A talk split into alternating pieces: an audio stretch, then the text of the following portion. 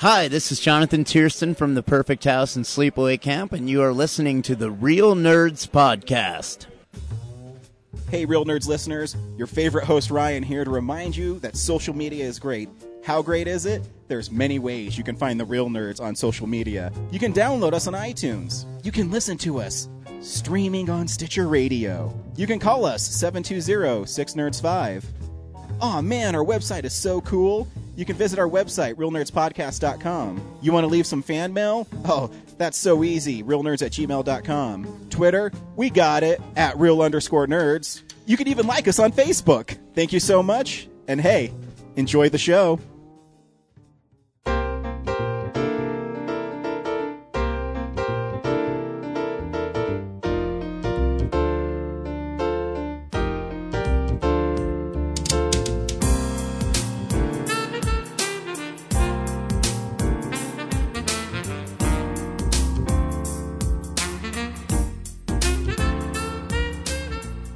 Welcome to Real Nerds Podcast, unofficially the official podcast of Denver Comic Con 2015 and Jean Claude Van Damme's Damn Van debuting Sunday, February 15th at noon at the Alamo Drafthouse. Go to alamodrafthouse.com slash Denver to buy your tickets right now. Brad, how much are the tickets online? They're only a dollar Fucking do it. before service fees. and, and if you're like, if you're like, "Ugh, I'm on the fence, here's the fucking trailer so you can see this fucking awesome movie. I take it you took care of the reporter? Murder's not a problem. We have a new one. The evidence. Two floors and a damn van acquired it. In a couple hours, Mayor Knob is going to blow up Paradise Stadium to build his new mansion. You're my sister from the future? When I learned that Mayor Knob was going to have you murdered to prevent evidence of his corruption from getting out, I defected from the Time Force to come back and see. him. The Sloan's on me. Sudden death. Hand over the file, or I'll spill your blood and take it from you. You? What are?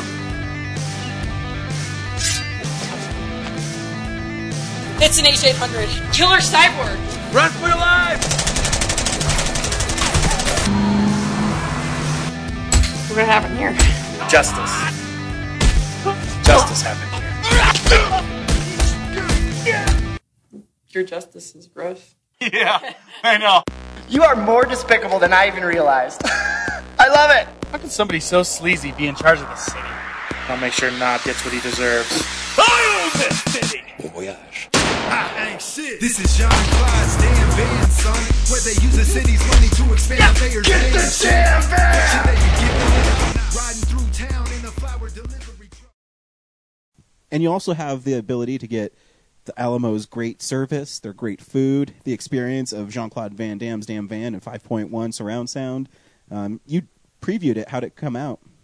Uh, we uh, learned some stuff about how their sound system works, and we have to make some tweaks to it. But that's Um, okay. I mean, You were supposed to just say it came out awesome and everything will be amazing.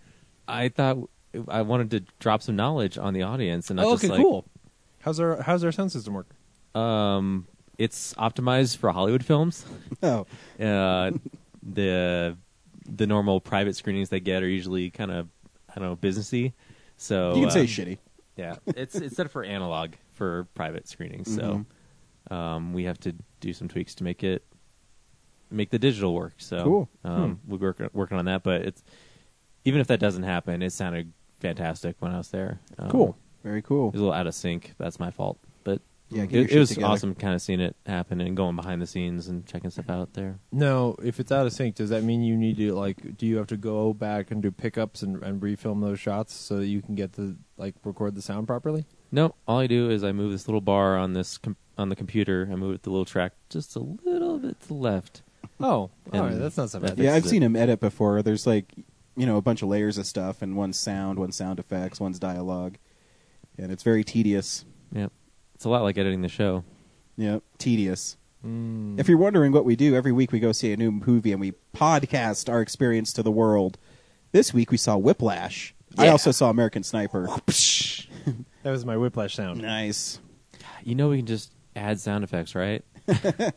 Um, yeah, but uh, You just finished talking about how frustrating it is to edit the show. Do you really like? I know how long it takes sometimes to go find that sound. Like if if I sit here and I'm like, whoosh, whoosh, like that's that's a whole it lot doesn't easier. sound good though. It is easier, but again, I didn't know you guys were gonna make sound effects prior to me saying that. Insert statement, sound so, effect. Yeah. Yeah. Uh, yeah, so stay tuned for our review of Whiplash. We also talk about movie news. And how hard is it? You just go to uh, Raiders of the Lost Ark and grab a whip sound, and you're done. Okay. Fair. Movie news, what we've been watching. Um, I don't think I have a comic book this week. I haven't really read anything. I I bought some comics, but I Cool. haven't read them.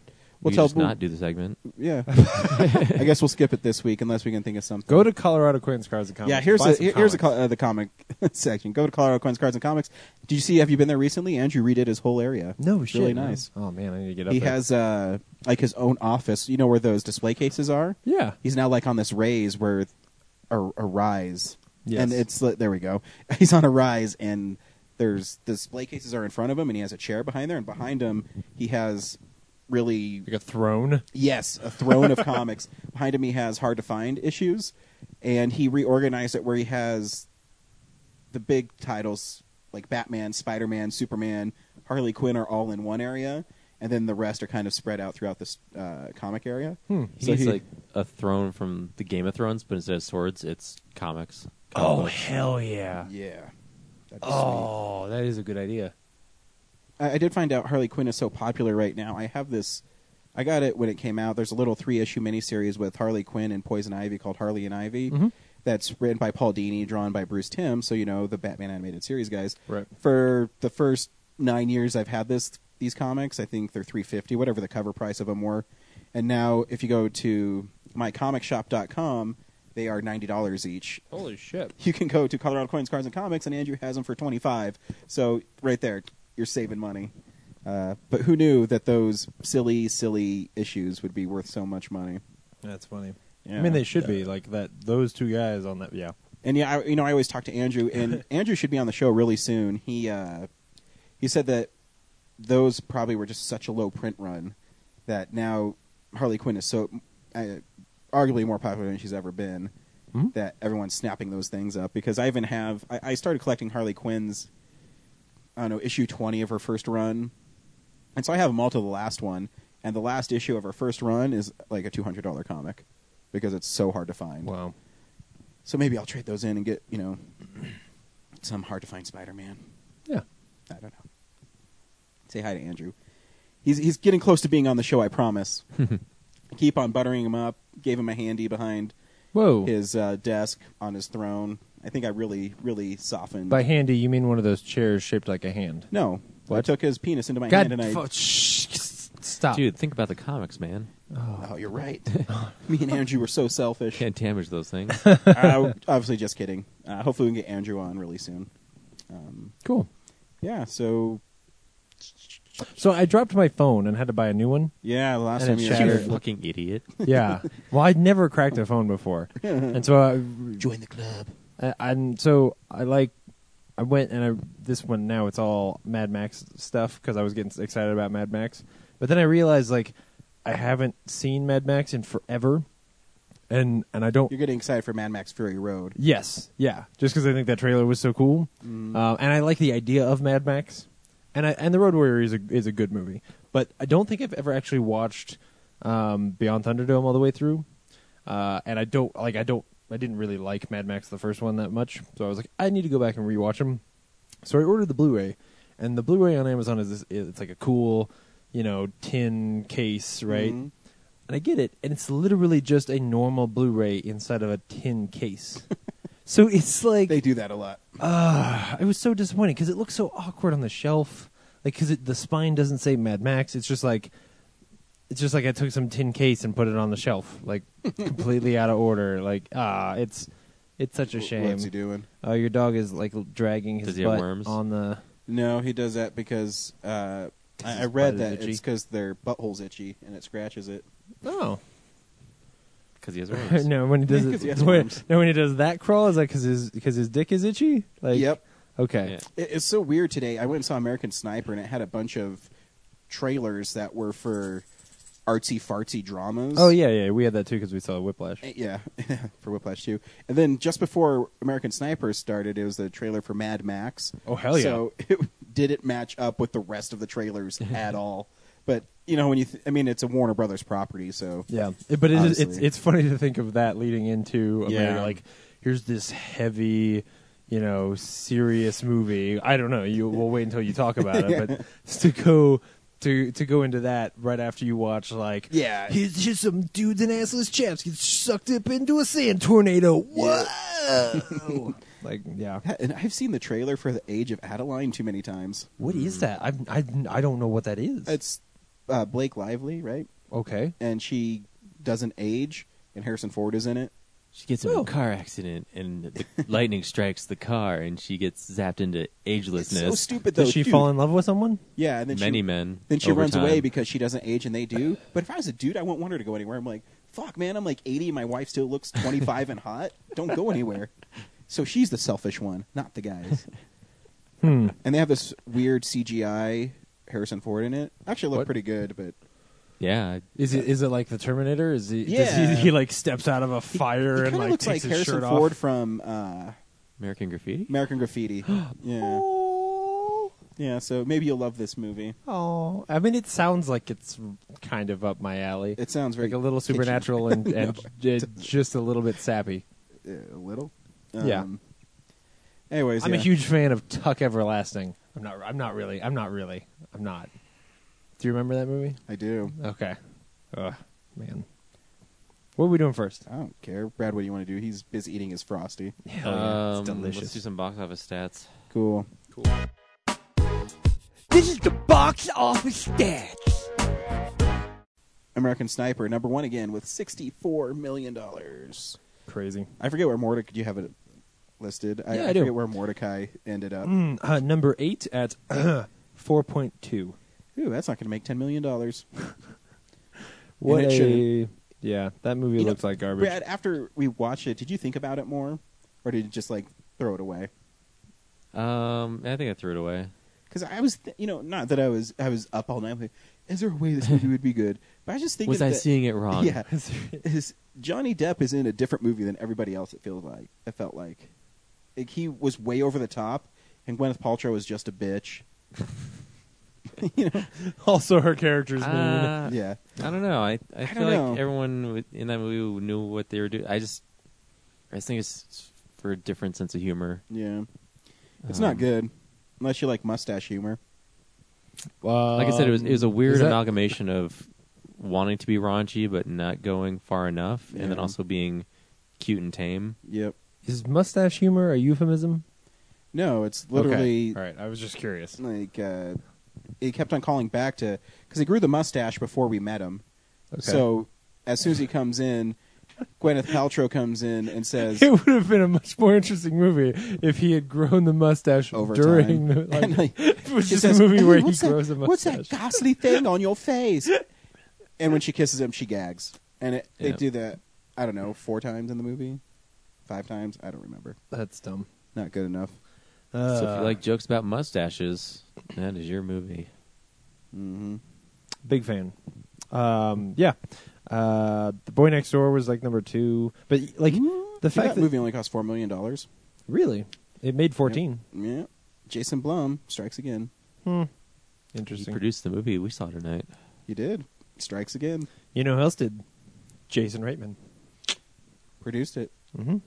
He needs a hit. His last movies have been shit. That must be why His last the movies have been good. It's opening just no title one's card seen was the up in the air them. logo. Yeah, yeah, yeah. yeah. Hey, just so you know, just so you know, Right away a films. movie is how good a movie is is based on how much money it makes. Uh, no. it's Yeah. a, it's False. science. so it's, Avatar is the best movie of all time. it's a Absolutely. Say Hollywood it. science you just, fact. I, I just want Fo- to like. followed closely by Titanic. I want. I want to hear you say Avatar is the greatest movie of all time. I will never say that. okay. I all just right. said Avatar then Titanic, but I will never utter those words out of my mouth. I'm gonna go back in. Can you just say what? What's the greatest movie of all time?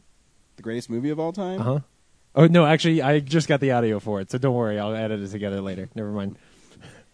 No, because I I did it as a question, so when you add in the audio, it won't make any sense. So I'll answer my own question. Okay, sure. Okay. Here is the Blu-rays that are coming out next week. DVD releases and Blu-rays. All the cool shit. Just kidding. I don't know. I don't remember. Oh, oh, okay. 101 Sorry. Dalmatians. Oh, that's not next week. That's the tenth. What? John Wick. Yeah, I, I, I'm torn Damn on you. that. I might, I might watch. I might get that movie. When that comes down to like eight bucks, I'll probably pick it up. yeah.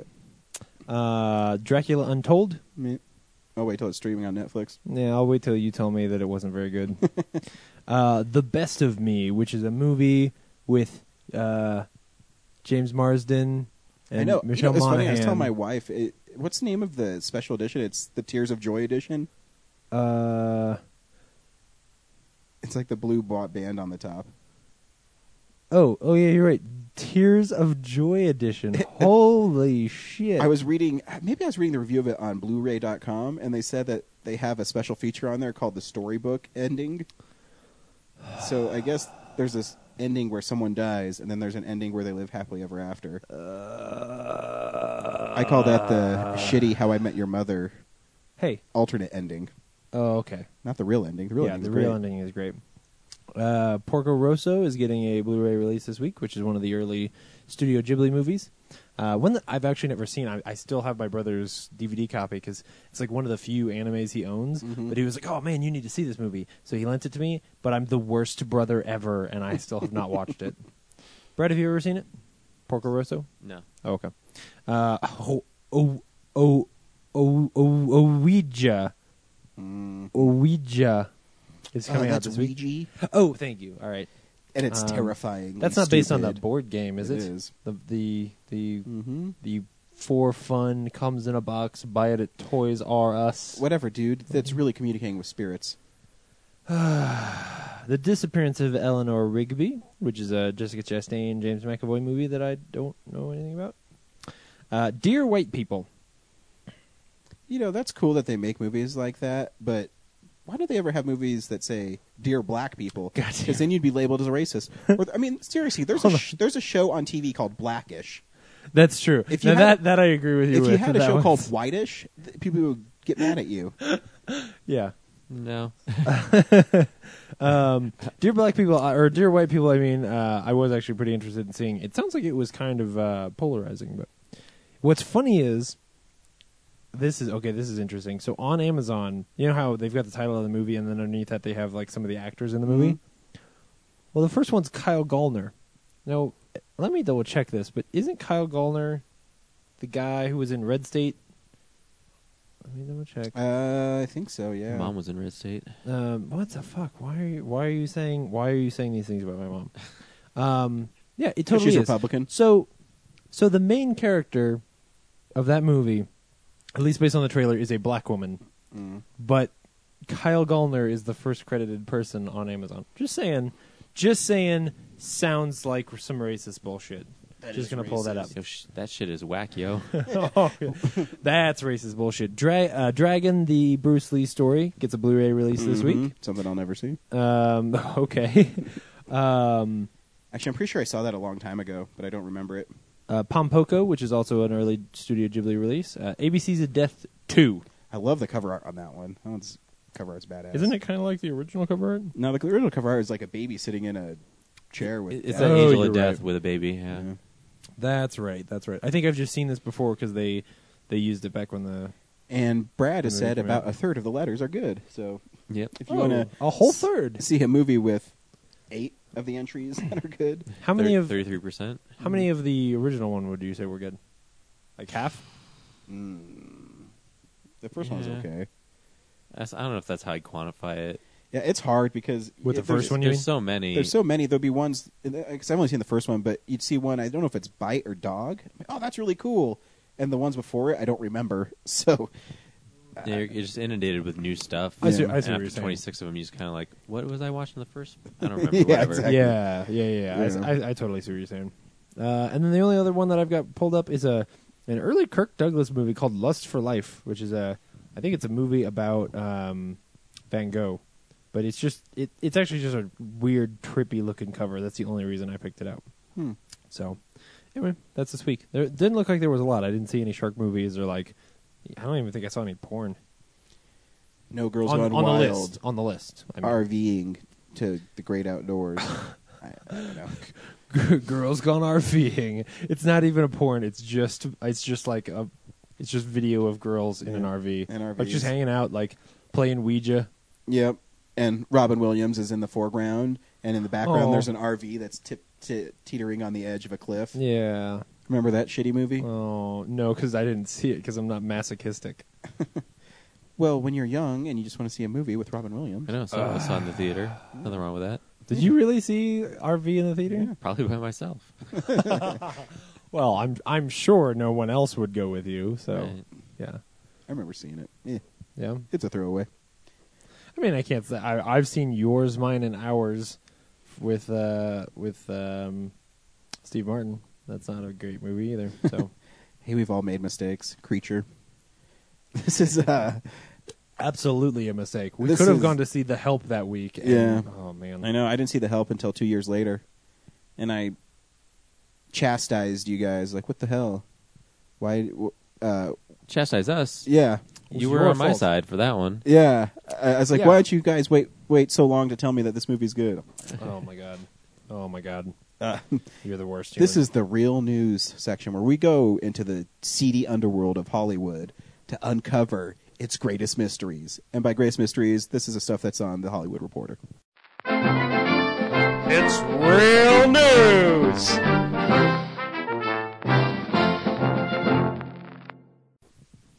You should have just kept spinning because I have fucking no clue what happened this week. What happened this week? Uh, the new Fantastic Four trailer came out. Oh shit! Is it cool? You haven't seen it? No. Yeah, It's- it reminds me of Interstellar. It's the Interstellar trailer. Yeah. yeah. There's literally What? a car driving through a cornfield in it. What? yeah, and then these people getting into space pods, and uh, okay. and then there's a voiceover telling us that we need to reach the limits of science. okay. Um, Is Doctor Doom in it? no, What? Who's in Uh, the movie? I heard he's in, he might be in it. Like his back's to the frame. So, Maybe, yeah. Yeah. more of it is just establishing the the tone of the movie. I think. Um, which yeah, I mean it. Is it like is it like gritty and real? No, it looks superhero to me. Do they It have- doesn't- That does to me. It, de- it's definitely not cartoonish like the other ones. Yeah, I wouldn't say gritty though. Yeah. Right. Yeah, who knows? I mean, it's it's just a teaser, so like no one talks in it. It's just the Yeah. speech. I mean, there's, I guess, you know, the only thing I don't understand about the movie is how are Sue Storm and Johnny Storm related?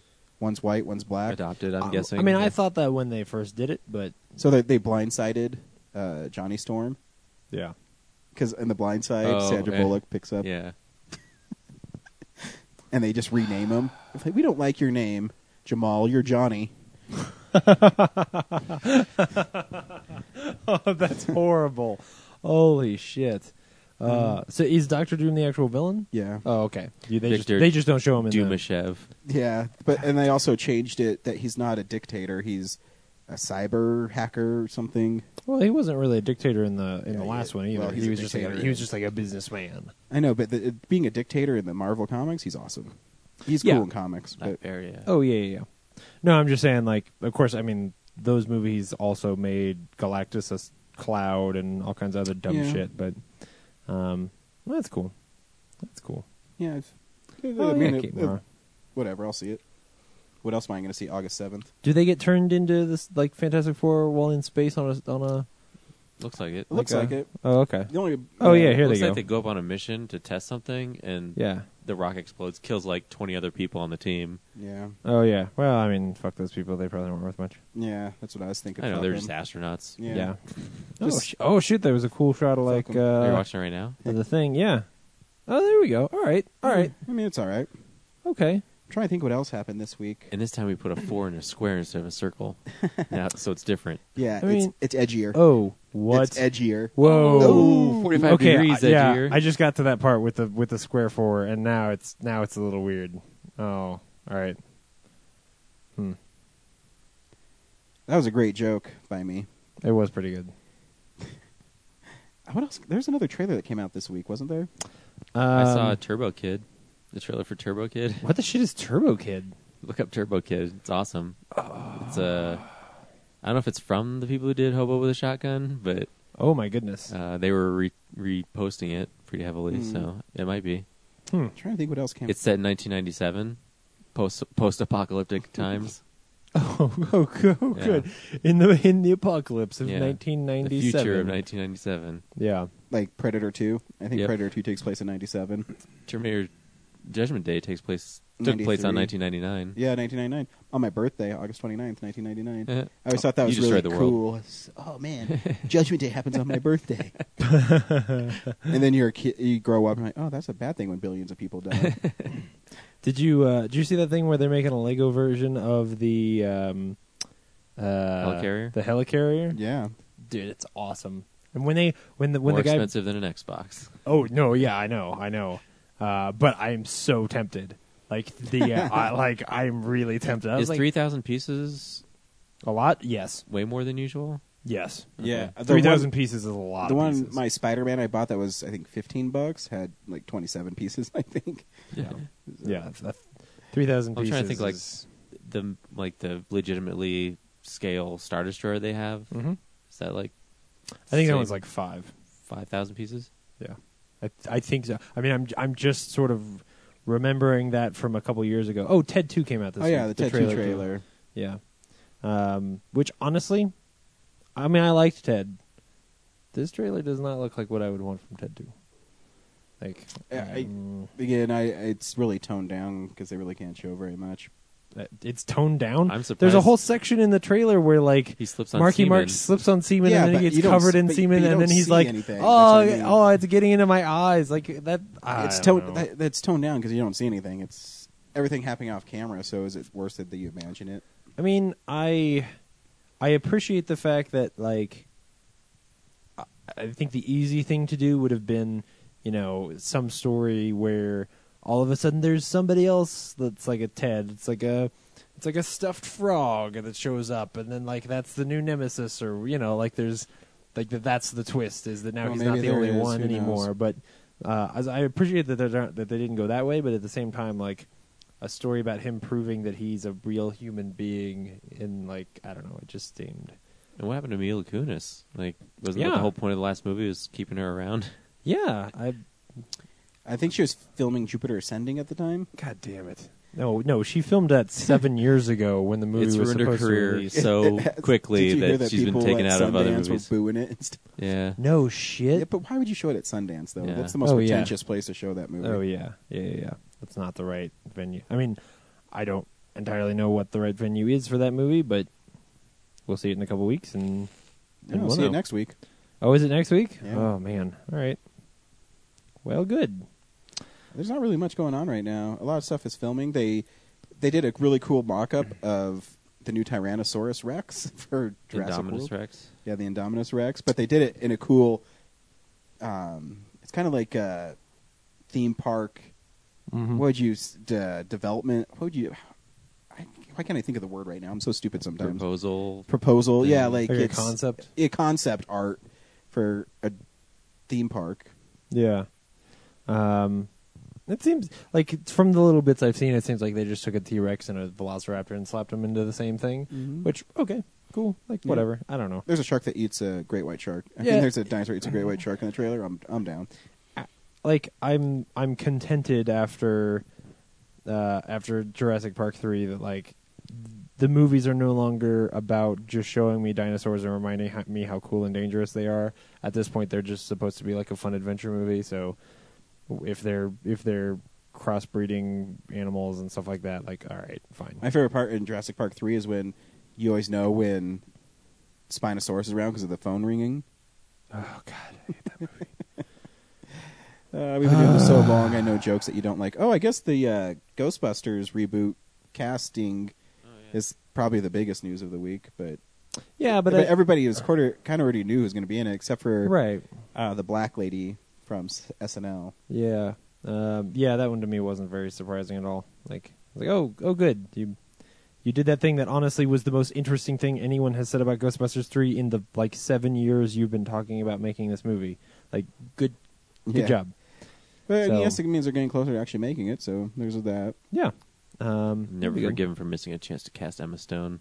Oh, that's right. Yeah, she is beautiful, but she's probably doing something better anyways. Probably. Yep. Um, Yeah, I don't know. If we were going to have the conversation, I think that Chris Pratt is the wrong choice for Indiana Jones. Really? Why? Wow. Yeah. It's harsh. Um, he's a little. I th- I think that he will inject it with a little bit too much, like s- wacky. Does that make sense? Like I don't think of Indiana Jones as a wacky kind kind of character. Like he is like Star Star Lord is not Indiana Jones. Oh yeah, no. He's a rough and tumble guy, But but I'd also say that he's an actor, and he can probably act like Indiana Jones. yeah, He didn't, he didn't seem wacky in the Jurassic World teaser, so True. seems like he's Well, who would Uh, you cast as Indiana Jones? I don't know. I wouldn't. himself. Yeah, he, That's the problem is that I just wouldn't. I would. I would go make another like pulp action movie. Like, why does it have to be Indiana Jones? Like, name recognition. Montana Dan. sure. Like, yeah, I'm just. It's no, name I- recognition. I, know it is, but you understand what I'm saying, right? Like, yeah, I mean, you we- don't have to, but but I know that they're going to. I'm just. I don't know. I usually I wouldn't. I wouldn't be this way, but this is one where you're not gonna do. I don't think you're gonna do that character justice by like rebooting it in some way.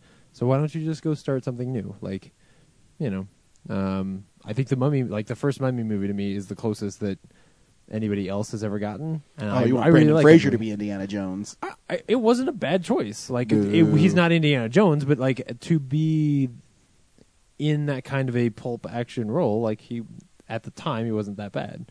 Um, I'm gonna watch Indiana Jones movies again because I mean, I watch them all the time, but Right. I'm gonna see if I can picture Chris Pratt doing it. I think I already can, but yeah, I don't know. 'cause I Anyway, think Indiana Jones is pretty funny, anyways. he is, but it's like a it's like a dark kind of subtle funny. Um, in in my mind, so We are going to die. we are going to die. You're also talking to a guy who thinks Temple of Doom is the second best indie movie, so God damn it, you're so wrong. Oh my god. how do you how do you think that?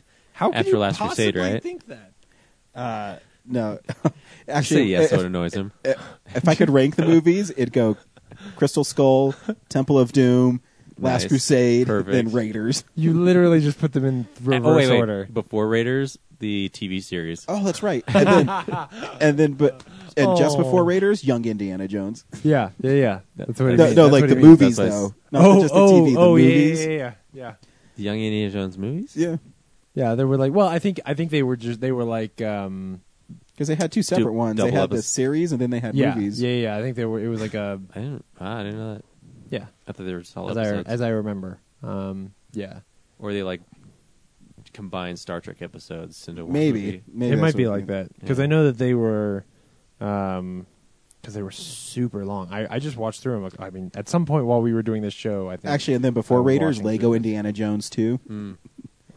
the video game. Uh, no, the little cartoons where they don't talk that you could get on Xfinity on demand for a Oh, while. did they make that? Oh wait, wait, wait! After that, and then before Raiders, the uh, novelizations, the books, Yeah, that's right. Yeah. That's right. I have one of those. and It's then the horrible. comic books. And then the comic books. Um, Oh, actually, you kn- the and then Boondock the Saints LucasArts- because of because of Sean Patrick Flannery. the From, LucasArts video games, like uh, Oh, yeah. Fate of Atlantis and stuff. You know, the one that wasn't too bad was uh, the Staff of the Pharaoh King. It was on the Staff of Kings. Staff of Kings. I um, remember what the N64 one was. Emperor's Tomb. Emperor's Tomb was actually pretty good. Was it was on an original Xbox? Oh, the Infernal Machine. The That was Infernal Machine was the first, N64. the- well, the first uh, like 3D one, yeah. Um, and Desktop Adventures was awesome. Desktop Adventures was like a like a So better than top-down- Raiders. all better um, than Raiders. I mean, it was it was better than Crystal Skulls. Not So that far. This Yeah, is the that's- stuff stuff we watched this week. so uh, yeah, this is the stuff we've been watching. James, what you watch this week? Um, not a whole lot. And it better be good. Uh, well, actually, there's a, a, a, a few pretty good things. So, um, one, Justified came back. Ooh, Uh, I I actually f- I've seen the first two seasons. yeah, you should see the next few because they're all really great. Um, so this is sort of the if you haven't been watching Justified, this is the uh, this is the final season and the season in which sor- sort of our, our main two characters are finally gonna get Are they pitted doing the against annoying each thing where other. Mm. AMC breaks them up a year apart? Where no, that's so annoying. I know, I agree. Why It's, they- it's actually how I fell off of, of Mad Men. Um, and I, I fell off of uh, Breaking Bad too. Isn't as Mad well. Men? It's like a year and a half though. Oh yeah, the Mad Men was horrible. Um, Because it's when does it come back? Dude, I don't even know. That's the thing. I It's don't remember April. anymore.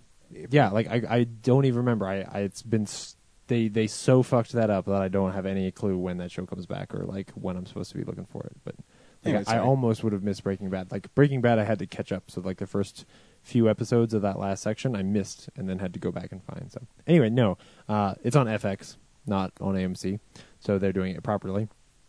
Um, and so this is the season where they're setting up for for Boyd and Raylan to really like go at it, and and one of them is probably going to end up dead. Um, and the the first episode is is really solid. There's some there's some awesome moments in that in in that episode, um, including just some like kind of fun little throwaway scenes that were just really well written and tense and and weren't weren't hugely important to the plot of that episode. There, there's some stuff you know that they're setting up, but just just some cool little scenes in there. Um, so if you have been watching Justified, you should obviously go check this out because it's man still one of my favorite things on TV. Um, but if you haven't, then you should go back and watch. The I saw the first trailer five seasons. for it, and it wasn't any trailer that had any clips from the show, but it's really cool because it's Raylan and the bad. I forget what's the bad guy's name. Uh, again? Boyd. Boyd. Crowder, yeah. They're walking through a house or something that's fallen apart. It's pretty sweet. Oh, that sounds cool. Yeah. Yeah, because he set up his dad's old house. He set up as like a, like sort of an outpost right now. So he's living up there because he's Raylan is is about to um, transfer back to Florida, which is where he is at the beginning Yeah. of the show. Because his wife, uh, who just had his baby, uh, well, actually his ex-wife, but uh, who just had his baby, has moved back down there, and so he's finally decided after the events of the last season, like, look, I'm gonna go back down there and live the rest of my life not in Harlan County because Harlan County is going to probably kill me, um, and it's just taking too much out of my life. So that's why the show is going to end. But before he does that, he's decided like, look, I can't in good conscience do this. Like, I can't leave without having put Boyd Crowder behind bars. So he's sticking around simply because he's got a CEO who um, who is going to give him information about Boyd that he thinks can get him in jail. Um, and so there's just like there's this ticking clock on it where the sooner he can make that happen, the better. But at the same time, like there is no guarantee that Raylan actually survives the season. Uh, I actually think it would be interesting if he didn't.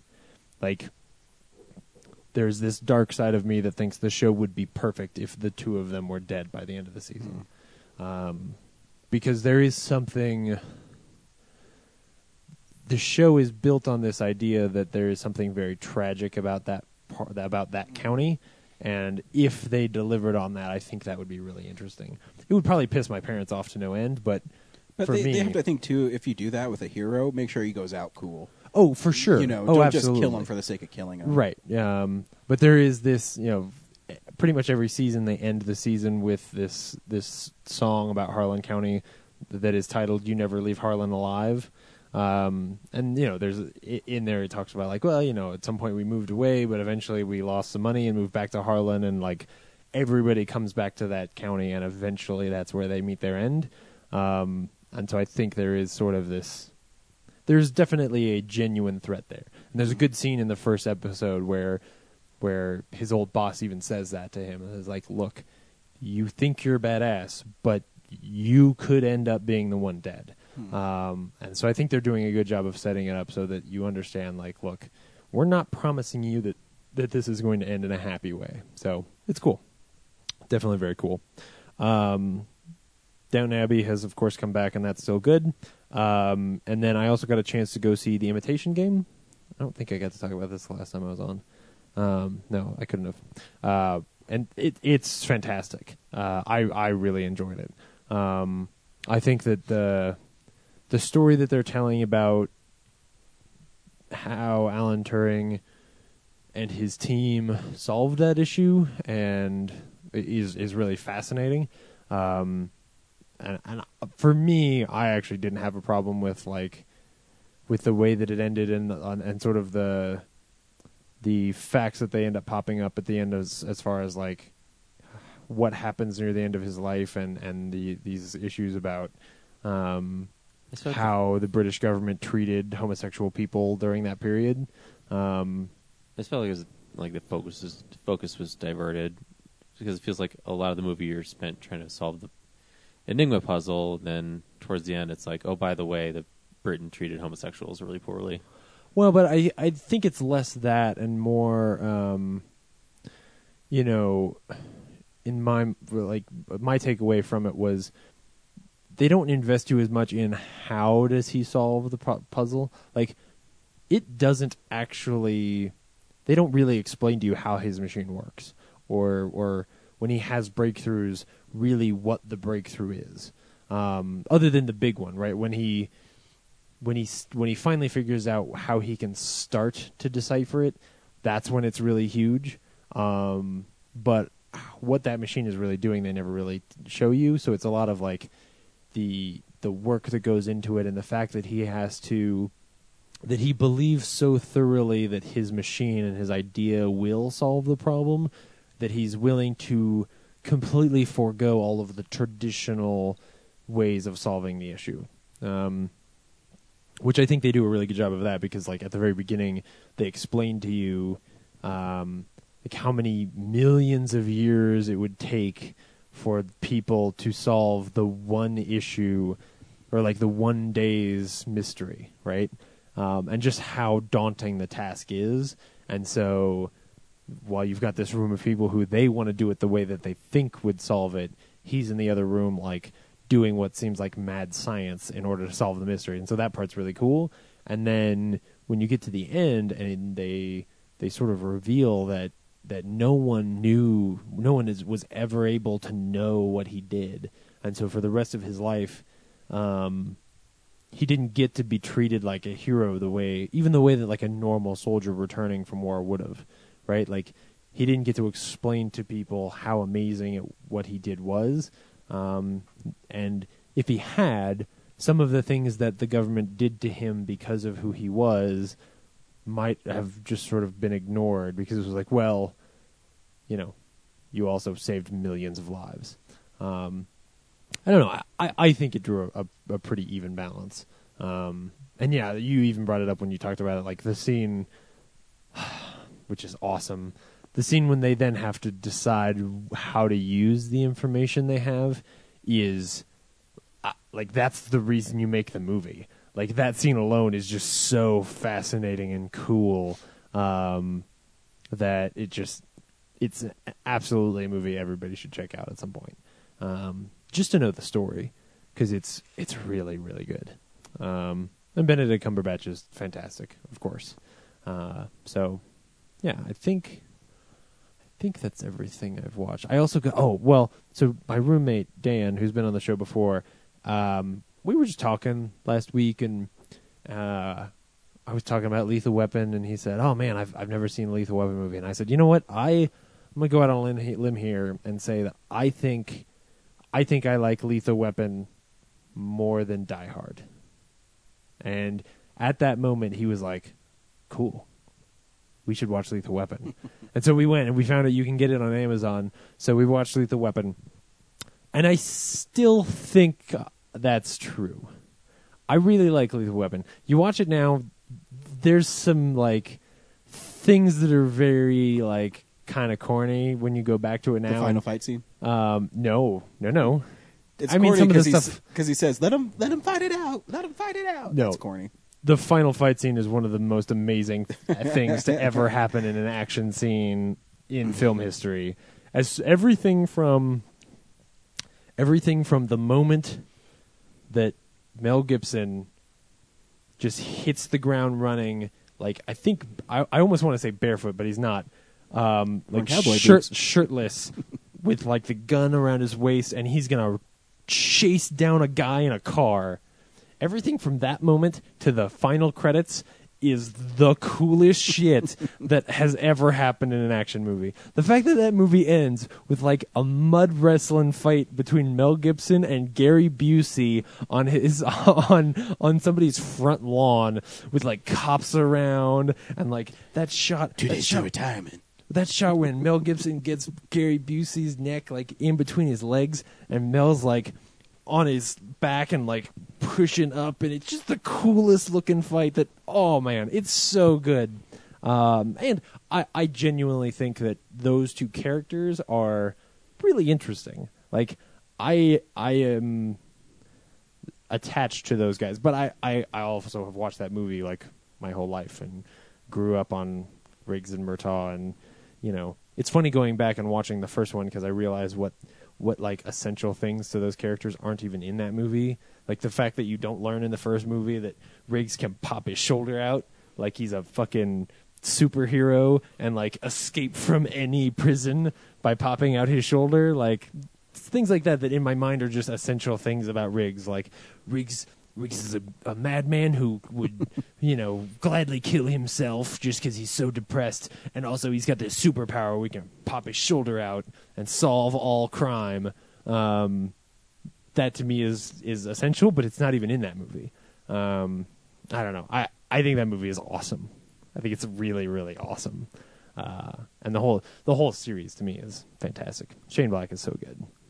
So good. Hey, Joe Pesci, put me in a movie. man, at the end of the fourth one, Joe Pesci's like telling that story about Froggy and how like, Fro- you know, You his didn't even acknowledge my great Joe Pesci impression. it was Um, an amazing. I thought that was Joe Pesci. unbelievable. I, I didn't know. I that- worked on that just now. I didn't know that you knew Joe Pesci. I don't know how you got him on the show. anyway, Lethal Weapon's really good. Watch it on Netflix or on uh, Amazon. I have it on Blu-ray. Maybe I'll watch it this week. Yeah, there's not a good way to get like a four pack. There is. It just came out. Really? Yeah, all four films. Because I was just looking online, the only one that I saw was. I think it's um, Best Buy only.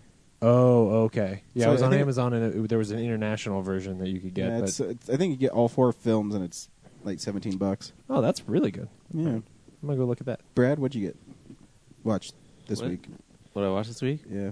Are I you- started watching what? You're still on the show, right?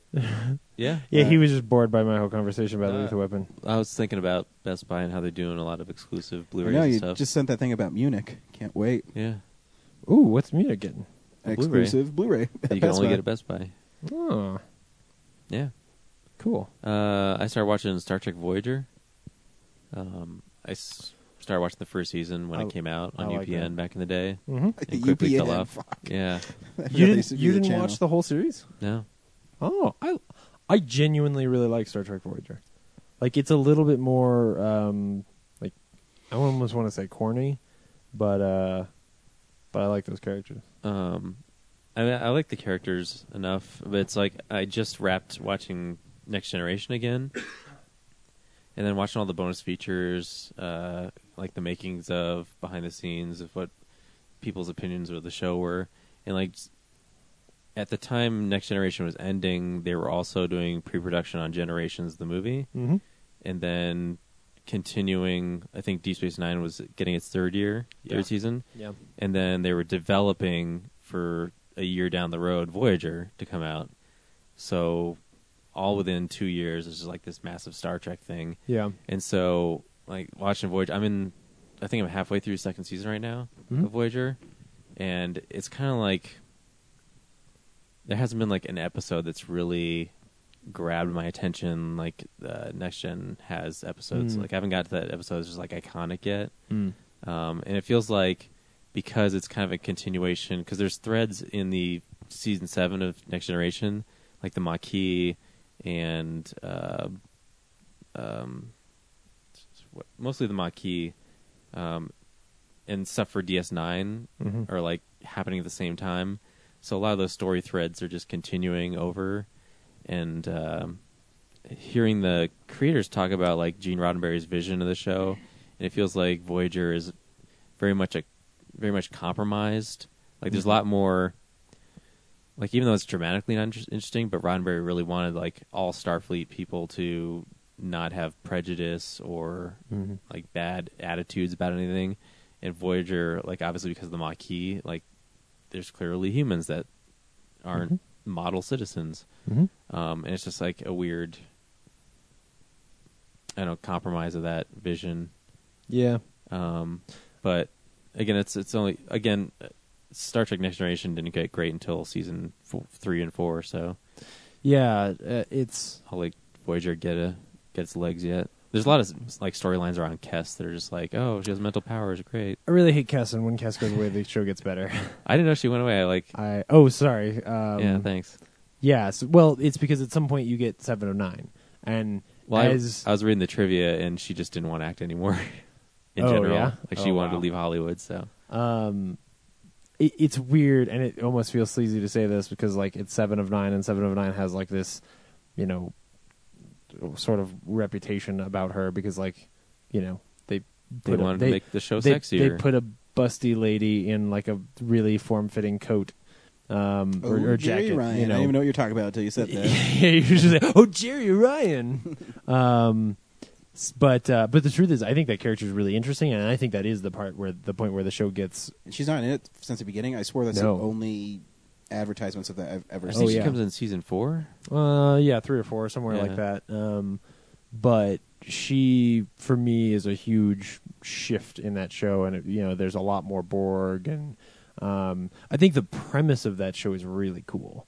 Uh, Well, yeah, the idea of getting transported Yeah. 75 years away from home and yeah, There- Uh, there's no quick way to get back in. But then there's the other weird thing is like, so you're in this unexplored quadrant where people haven't really interacted with humans yet. Every ship they come across, everyone just speaks English, Well, they've to got the each other. universal. they- They have the us- universal translator, which which translates languages they'd never heard before. uh, I mean, it does in next gen. Like for the most part, like yeah, I, that's the.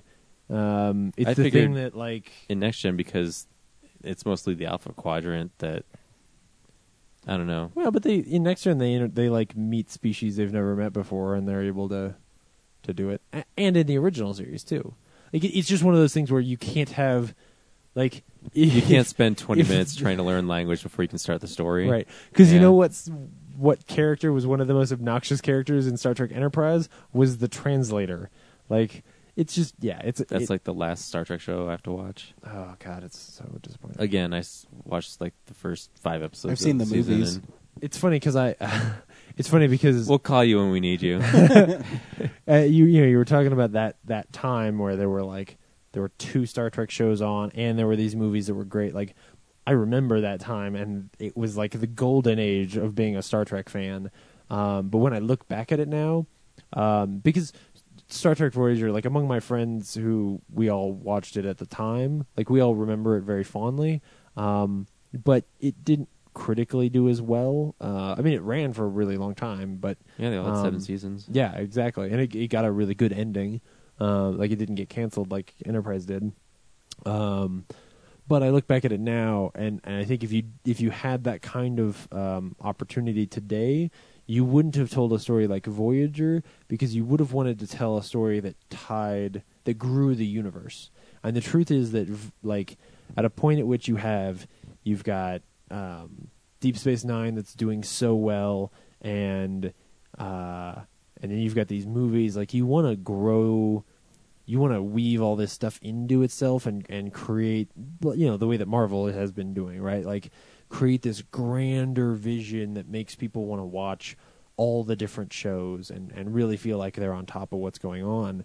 Uh, but Voyager, you're taking those characters and sticking them s- literally so far away that if they could in any way be involved with what's going on in any other like uh, uh, show or movie, it would break the premise of the show.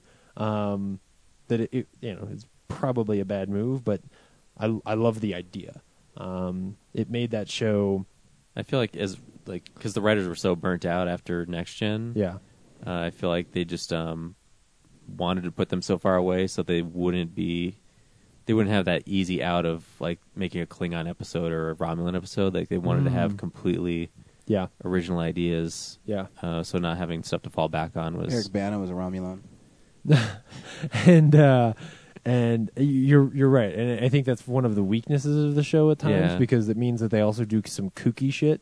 Uh, I mean, that's that show is the only show to have an episode decanonized because it's so horrible. wait wait wait. Um, yeah, you haven't been, you haven't gotten to it yet, but there is an episode of that show that is officially decanonized because it introduces an idea. I, I'll, I'll spoil it a little bit for you, but there is an episode where they break warp ten, and the consequences of breaking warp ten are fucking stupid as shit. Remember And- when Kirk, I mean uh, Picard and Worf are on the top of this like space station trying to repair it, and they're getting like shot at and stuff. Picard? Quiet you. Yeah. Yeah. Uh, I said Picard eventually, um, and they're fighting in slow motion because they're in space.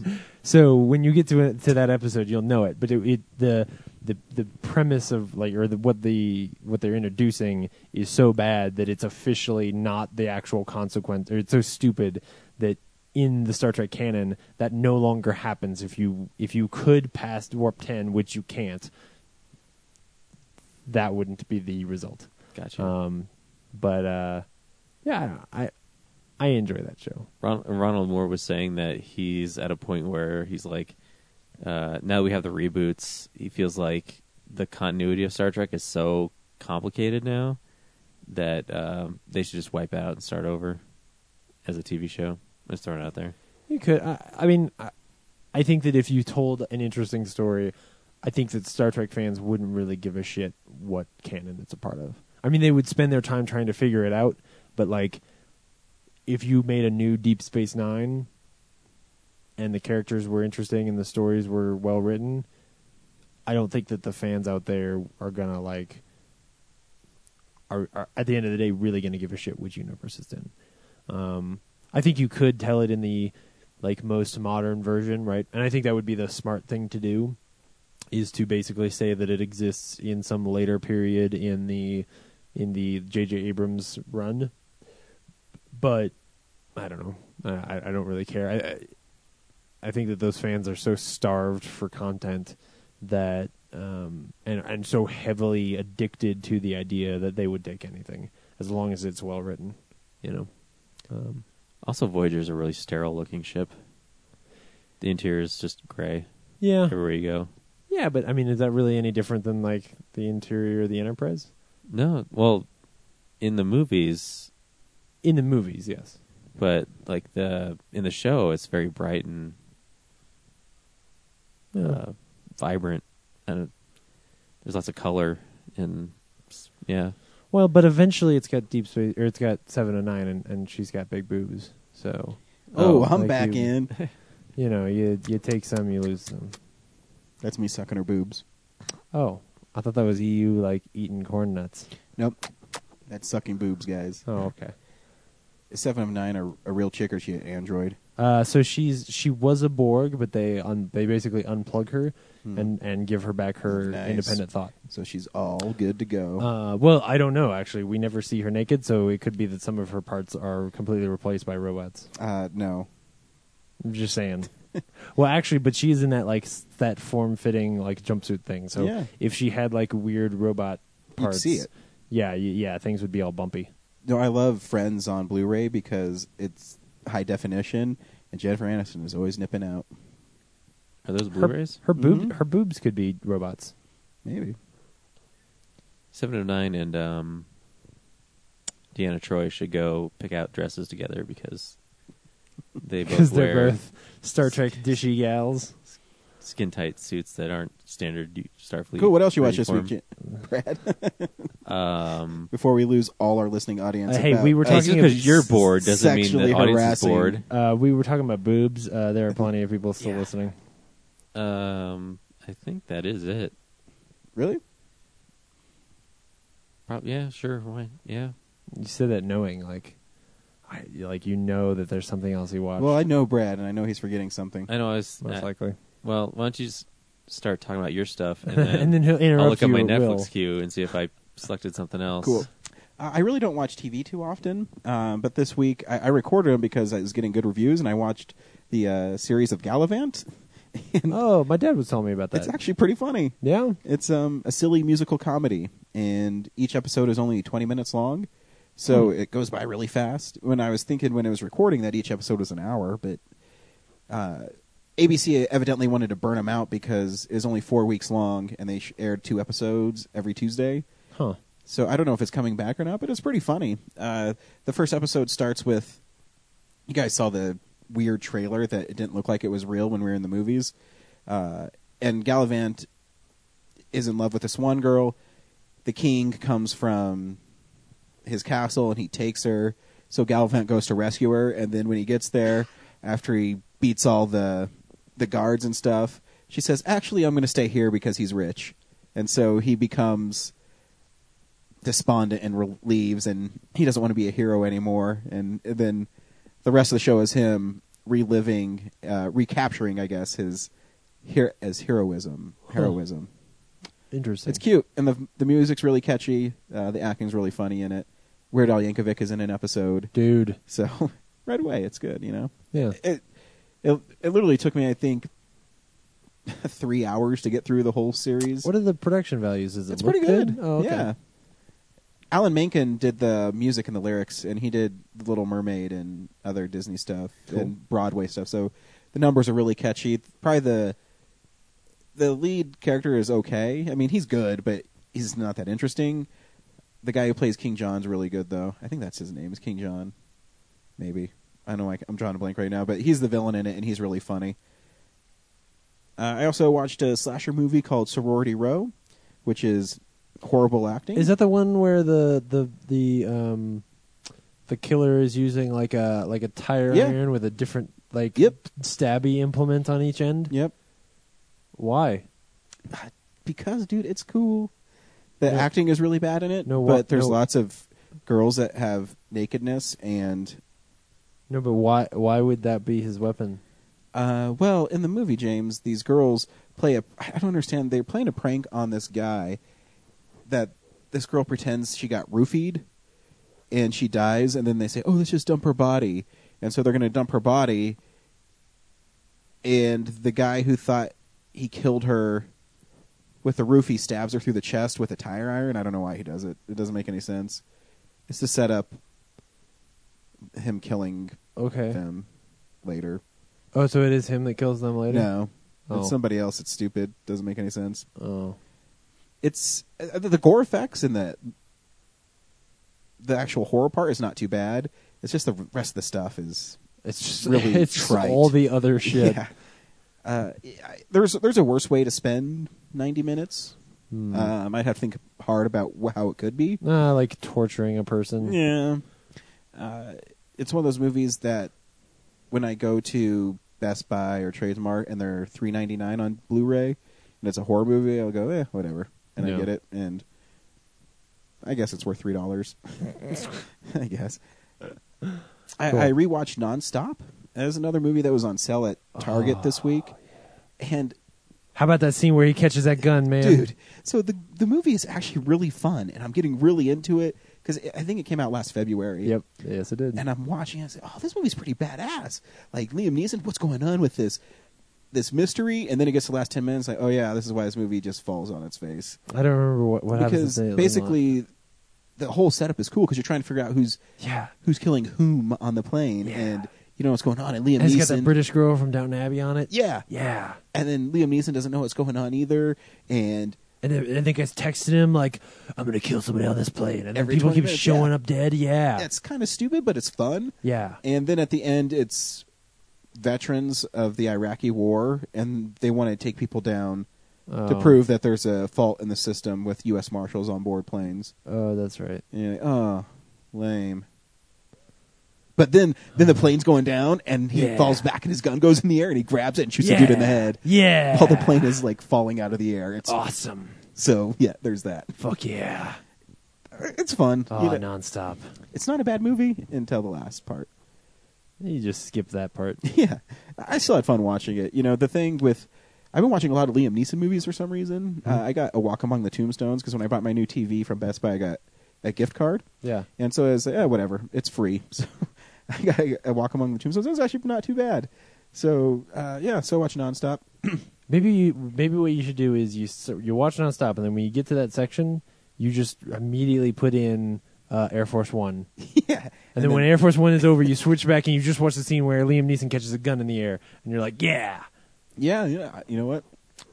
Maybe I should do that. Where all of a sudden it's revealed like that Liam Neeson Just was splice. Liam Neeson was Harrison Ford was the president the whole time. That'd be awesome. I don't know his new movie, uh, Runaway. I forget what it's called. um, Run all night. yeah, it Did you looks see that trailer? interesting. Yeah, it's interesting. right? Yeah, it looks like Taken, but Yeah. with that dude. I rewatched Gone Girl. Uh, Uh, um, Blu-ray, by the way, it looks stunning. That case, that case looks cool. Is the Blu-ray case pretty neat? Yeah, it's really cool if you want to look at it. There's only one special feature, it's a commentary by David Fincher, but it comes Oh. with an amazing Amy book. Oh, cool. Uh, in fact, the Blu-ray looks so good that I never noticed when I saw it in the theater, but you see Neil Patrick Harris's wiener and Ben Affleck's wiener. So Mm-hmm. Oh my for, goodness. for all those girls out there, we, s- why we why spent are you time watching all the wiener? We spent man, do time they- talking about Do seven Blu-ray of- still have that feature where you can zoom in on frames? I'm sure it did. Oh shit! I forgot you used to be able to do that in DVDs. Yeah. know. because here's the Ah. crazy thing, is so I'm watching it. I mean, and- to zoom in on chicks' boobs, of course. yes, Yeah. absolutely. Right. Right. So, yeah. so I'm watching it, and uh, spoilers for Gone Girl. She kills Neil Patrick Harris, and she's on top of him, and she gets off him, and he's you know covered in blood. Yeah, and there's his like dong just hanging out, and then Ben Affleck gets into the shower, and there's this moment where he turns towards the camera, and his dick's like. It bumps the camera lens Yeah. and it breaks the glass Totally. a little bit. Uh, so, but the the movie is really good. Uh, watching it again, uh, Ben Affleck is really good in the movie. His performance is really really good. Yeah. It's really No. subtle. Uh-huh. And I think what the why the movie works really well is you hate each one of them every 20 minutes. you end up hating Amy more Yeah. because she embellishes every story Yeah. and but Ben Affleck Well, is she's not she's a the good per- fucking devil. Yeah. yeah. It's a really fascinating story. Um I watched Tommy Boy on Blu-ray Oh yeah. and my tweet that I sent out about Tommy Boy got favorited by David Spade, so Oh wow. so a celebrity favorited my tweet, and Nah. it, it got us about another twenty followers because of it. Now, Favored by David Spade's PR team. Uh, Did or you- by his PR team. That's all good. did uh, did you get to see Chris Farley's penis in this movie? No, I didn't. What about David Spade? No, God damn it! Uh, the Even movie's on- even really on funny Blu-ray? still, though. Yeah, even on Blu-ray, the movie still makes me laugh. I, it's obviously Farley's best movie. Oh. Um, it's just really good. It's silly, and I, I watched it so many times when I was younger, and I haven't seen it in a long time. And just watching it again uh, brought back great memories. Of and, you know, it's just he's one of those guys who just totally went for it uh, in his performance in that movie, Farley, and he does a really good job balancing being a comedic genius and being really tender. And I think uh, the world really lost someone special. Well, he did it to himself, so I guess Yeah. he, you know. But it's a shame because he, I think he could have been a really big star, bigger than he is already. I, I don't know. I feel like if he'd gotten much bigger, that would have been unhealthy. Well, I mean, you dick.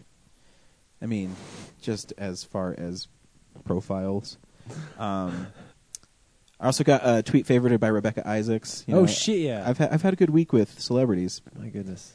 Uh, she drew it. She drew a picture of uh, Spider Gwen. I was Mm. like, oh my gosh, I love her. She's Uh, so good. Continuing my Tom Cruise-a-thon, uh, Collateral. I watched, which that movie's badass. I just got that Blu-ray. Yeah. I forgot how great that movie is. I haven't seen that movie in so long. And by the way, the Blu-ray looks amazing, and I think I'm it's Ah, so because Michael Mann uses digital cameras to shoot. yeah. Before well, it was, I mean, everybody does it now, but I mean, before it was really cool. Yeah. um, and the way he shoots because he doesn't glorify gun violence Right. like a lot of people do. Uh, and Tom well, Cruise plays. well in that movie. He doesn't glorify gun violence. yeah, I, If you go watch like Public Enemies, I haven't seen it's- Public Enemies. Like Public Enemies looks like a fucking History Channel reenactment. It looks so bad. It looks like a student film. Yeah. Yes. yeah. Because that one he shot digital. Like, is it even? Di- no. Is he shooting it on video?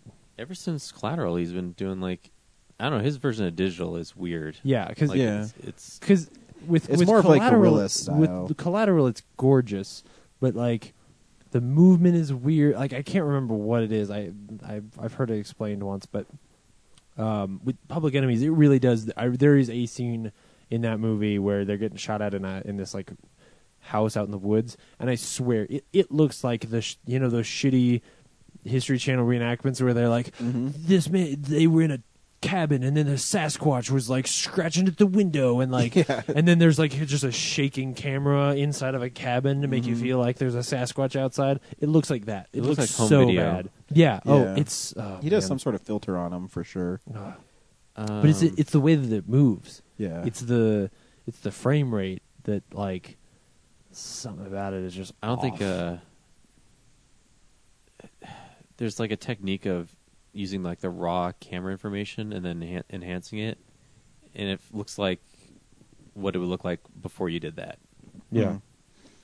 Mm-hmm. In the movie, Tom Cruise plays a hitman who hires Jamie Fox for the night, and it's Jamie Fox is just taking him to different spots around. Jimmy Fox is like a taxi driver. He is a taxi driver. It's taking him to different spots around L.A. while Tom Cruise is assassinating people. And the first one goes bad. He shoots a guy. He falls out of the window. Falls on Jamie Fox. Max's his character name is Max on his car, and so then he's really stuck with him. Mhm. And j- just the performance of Tom Cruise is so good in the movie. He they have these little moments where it's kind of like the old taxi cab confessions on HBO Uh-huh. where they're just talking to each other and I don't know, it's really well done and it's a cool thriller. Uh, Tom Cruise dies really cool at the end, and uh, just the movie's really well done uh, from top to bottom. And it's cool to see Tom Cruise play something totally different Yeah. and know that he can pull it off because he has an intensity anyways when he performs, and when you ratchet up and he's has no moral code, it's a really fascinating study. Yeah, that was one of those first ones where um, where he was really like a villain. Mm-hmm. Um, and I he- think it's he one of was his good. only movies he's a villain in. Yeah. Can't even think of another one. Yeah. Uh, and and Hmm. Dan actually, who was on the show, tweeted that he liked that to me after I tweeted it out that Collateral's a great movie. Mhm. Uh, the other Tom Cruise movie I saw was Rain Man, and I haven't seen that movie in years. I couldn't even. The only, obviously the only thing I remembered was definitely, definitely not Yeah. Monday. Yeah. Uh, the movie is Walker. really, really good, yep. and it maybe has my favorite Tom Cruise moment Oh. is uh, he's driving uh, Dustin Hoffman's character. I forget it. I can't remember his character's name. Gosh, sometimes things escape me. Uh, anyways, they're driving, and his brother Ray. Ray, really, yeah, Right, Ray, because he's Rain Man. Yeah. yeah. really wants to go to Kmart to Spoilers. get his boxers, and he keeps on saying, "We we need to go to Kmart." And what's great about Hoffman's performance is he never changes. Where you get frustrated because that's how good it is, dude. Why don't you just answer him? But then you realize it's a disease he has. Uh, and Tom Cruise is saying, "Why? Why does it fucking matter?" And he gets out of the the convertible and he starts just screaming about how stupid Kmart is, and it's such a great moment. And he plays Tom Cruise plays like the ultimate '80s douchebag in that movie, where Yeah. he's literally a Lamborghini dealer, Yeah. and he needs this money from his rich father to save his Lamborghini dealership. oh man. It's I he's forgot. the biggest yuppie ever in I that forgot about that. yeah. And the way he Oh, treats his that's brother awesome. at the beginning Yeah. and how the movie should not work. It really shouldn't. It's it's really corny, but for some reason it just gets elevated. I don't know if it's the performances. I, I think that's what it is, but It is. there's a part where they're going at the end they're talking about if they're taking ray away from him and they said can he make a connection and the doctor is asking him questions and he keeps on saying yeah yeah and tom cruise says well quit belittling him and he goes over and he says you know they're going to take me away and then dustin hoffman does this little like head lean on tom cruise and it just oh it's so great and uh, he he is learning from uh, Tom Cruise's character, and Tom Cruise becomes a better man by at the end of the movie. And it's just a great movie. I forgot how great it was. Yeah. No, and maybe uh, I was too young to appreciate it. Mhm. Uh, and the last thing I saw this week, and I actually just got done seeing it, was American Sniper. Um, it's obviously th- I I I felt like I had to see it because it was the movie that everybody's talking about right now, Yeah. And it's American. and it is You got American to do it for America. it is great for America.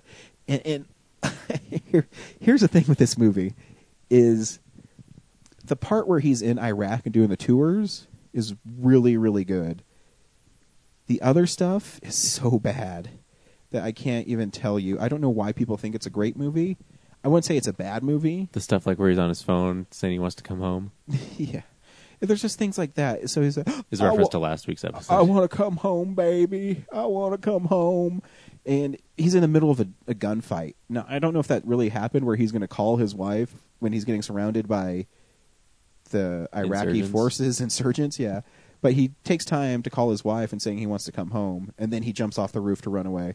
Um, but I mean, the scenes where he's he's there, and I mean, we had uh, Steve on the show, and I actually disagree with him. I th- I think the parts where he is deciding whether he's going to kill people when he's a sniper, I think are actually pretty tense. Mhm. Um, but it's sprinkled in. So the opening of the movie is him on. It's from the trailer. He's am I going to shoot this kid or not? Yeah. Then it cuts away and it goes to him as a kid, and he's hunting with his dad, and he shoots a deer and kills it. And I'm not joking. This is literally a line from the movie. The dad says, "You're a pretty good shot. Maybe you should do this for a living." Yeah. and then it cuts. No, it gets worse. It gets worse. So then it, the next scene with him is they cut to a dinner scene, and his little brother has a black eye, and they're all sitting there, and his dad says, There's three people in the world there's sheep, there's wolves, and there's sheepdogs.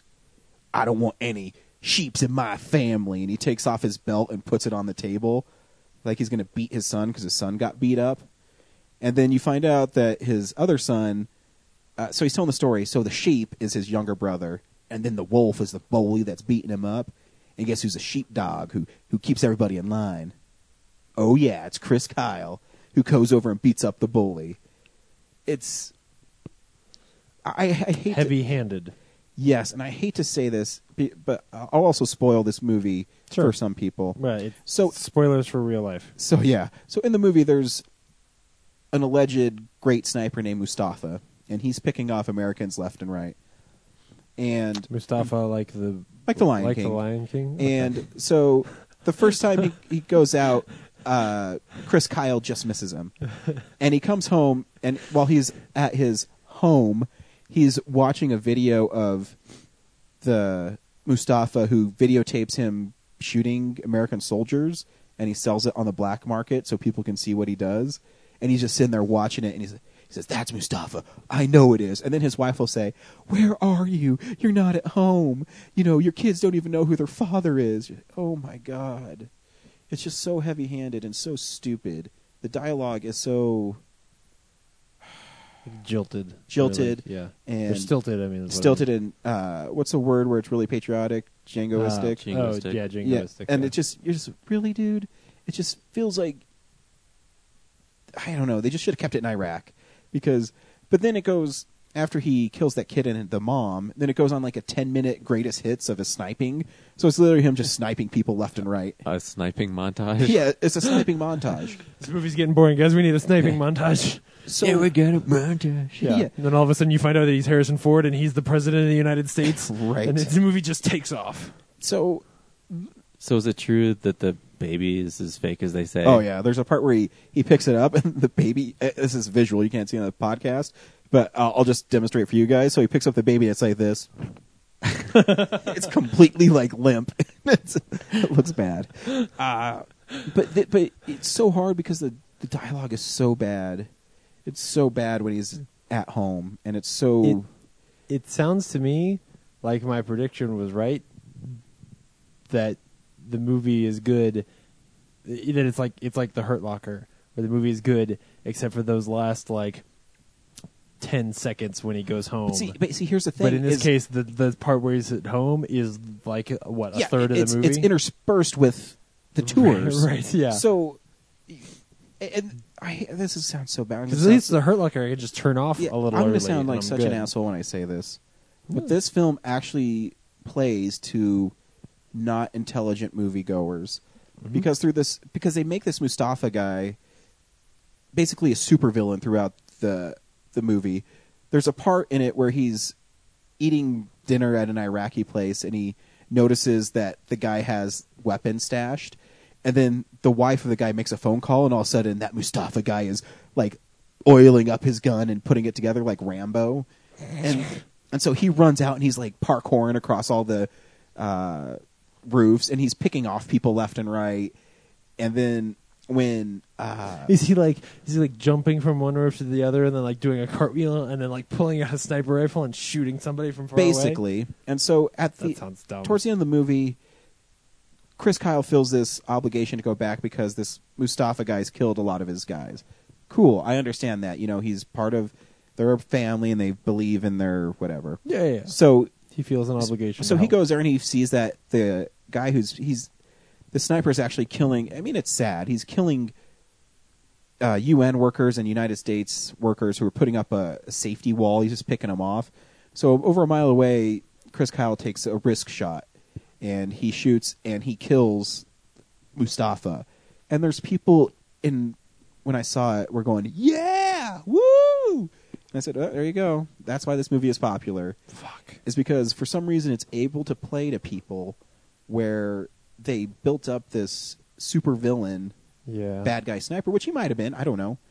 Yeah, And- but, but nobody like in a in a Jason Bourne movie when he kills like the crazy badass spy dude in like a ba- in a crazy action scene. Nobody cheers. Yeah, exactly. In, in this case, it does. It has that very jingoistic Yeah. weight behind it, where it's like, oh man, Bradley Cooper just killed that guy for America. And you're like, Exactly. And, and th- see, that's the part where the the movie is not bad. It, it's not great though, and it's it's really right in the middle, where if they would just cut the heavy handedness, and I I love America. Don't get me wrong, but Yeah. don't be stupid about it, and don't and it's play it's playing to Pandering. pandering to audiences, Yeah. and people are eating it up. And so he kills this guy, and that's when he calls his wife. He's like, "I'm ready to come home, baby," because he did it. He did his mission. His mission was to kill this guy.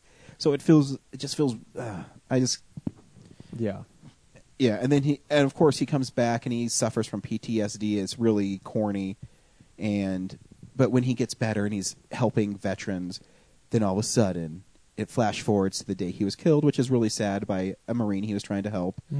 But before he leaves the house, all his kids are like, "We love you, Daddy," and yeah, exactly. And then he's talking about how he wants to sleep with his wife, and his wife's all like, "Oh, you're so cute," and ah, it's just just too heavy-handed. Yeah. They should have played it way more straight. And I've never, I haven't read the book. My brother has. I'll ask him about it and see if the. but it but it doesn't matter. It But there's a way to tell If the it- story, is what I guess what I'm saying. Right. Like even if every single thing in the movie is exactly perfect, it doesn't matter if it rings false Exactly. and heavy-handed. It's detrimental to the story. And I'll so tell they you- would be better off changing it to make it not true anymore. the most poignant part so of that, it movie feels true. is that when the credits were going, they were showing footage from his funeral progression, Hmm. and it was people holding American flags and saluting him and stuff. And I, that's poignant. Mm-hmm. Telling his kids, saying, "Oh, I can't wait till you come home, Dad, and play Skylanders with me." Uh, you got it, Bubba. I love you so much. Yeah. Where, yeah, I'm sure he probably says that, but it, I don't know. I mean, if you take it, um, I mean, this is an, a slightly awkward comparison, but if you take that and compare it to like the Imitation Game, where at no point is it at all like "Go Britain" or anything like that. Yeah, but- like they they but they are telling a story about Yeah. here's this guy who did something amazing, um, and and ended up like not having the best life. Um, but was dedicated to it, and here's the story of what Exactly. he did did and how important it really was. Like if they'd done the same thing here, Mm-hmm. but it's as soon as you start injecting it with that like that you know sort of ultra patriotic it- it- mentality. and there's nothing wrong with it, but you have to. You can't make the story so stupid, where when he's in Iraq and they're you know they're going in these missions, it's tense. He has to decide if he's going to shoot this kid who picks up a rocket launcher or not. And, you know, you feel that you're like, no, I hope he doesn't have to kill the kid, but and that stuff's interesting to me. But when you go back and everything's so heavy handed, and you're just like, dude, Bradley Cooper's great in it. He really is. Is I don't know. It's, Mm-hmm. so there was a interesting quote where uh, Clint Eastwood basically said something along the lines of of the movie actually being like this the the most powerful anti-war statement or something like that. Is there anything about it that feels that way, or is it quite the opposite? Uh, I'd say it's quite the opposite. Uh, there's parts in it where his friends die, Mm. and you're like, "Oh, that is sad." But then the next shot is him picking people off as he's sniping. Yeah. So I mean, it, it doesn't feel like it's anti-war at all. It feels that we were there for no reason. I mean, but two, this- he says it's anti-war, but where the scene they show where Chris en- enlists in the military is a bomb went off in the Middle East after he was out drinking with his brother and riding fucking Broncos, and he says, "Oh, someone's got to make a difference." I'm not joking. I, I don't think he says someone's got to make a difference. Oh, okay. But it's basically implied that he said it. Okay, 'Cause I, I he- thought I thought he like looked at the camera and was like, "Someone's got to make a difference." Well, he he does. I'm pretty sure he says they're just killing us. And then he shows up at the the next scene is him at the Navy recruit center. mm-hmm. So uh, I don't know. I, I it just Would you rather watch Battlefield? or sorry, would you rather watch Battleship? I mean, Yeah, it's it's more entertaining. interesting, interesting. Uh, you, you you can see it if you want. I'm not saying it's a bad movie, but and not everybody. Obviously, people were clapping when some things happened in the movie when Yeah. they killed the bad guy. So it works just on some people. I've had people post on Facebook they've never cried so much in a movie. Um, I didn't cry at all. I was like, whatever. Um, Saving Private Ryan's way more heartbreaking. Right.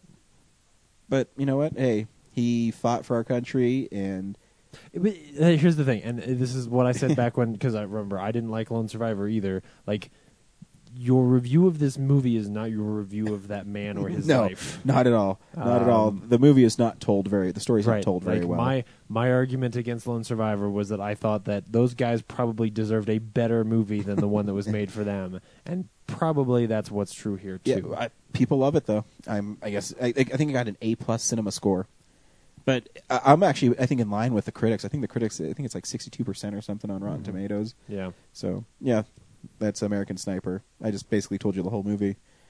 Enjoy if you ever Yep. want to go see it. I'd say rent it. Yeah. Or you know, I found out at Belmar, if you go early, it's only five bucks. So I almost paid five bucks to see it. Not bad. It was funny when you were talking about Tom Cruise. I remember there was one more thing that I watched, which Mm-hmm. was I went back and watched um, uh, Mission Impossible Three, Nice. and that movie's awesome. I love the beginning of that The movie Opening so sequence much. of that movie is fucking amazing. He's such a great actor. And then that uh, last weekend, it was like uh, it was like s- spy weekend for me because then I watched uh, Clear and Present Danger because I got that on Blu-ray. I haven't seen that in a while, and that that movie's awesome. Yeah, I haven't forgot. seen that in a while either. Yeah, that's a movie where There was a time when Harrison Ford was so badass. Oh yeah, and it, that movie has like a an awesome, intense, basically action scene where Harrison Ford is on a computer and another guy is faxing also each on a other. computer, and they're like racing each other. Like one of them is deleting files, and the other one is printing files, and you're like, how is this so amazingly engrossing? You know.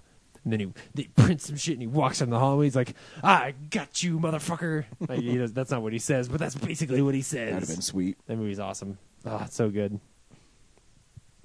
This week we went and saw Whiplash. Brad, your people go see Whiplash.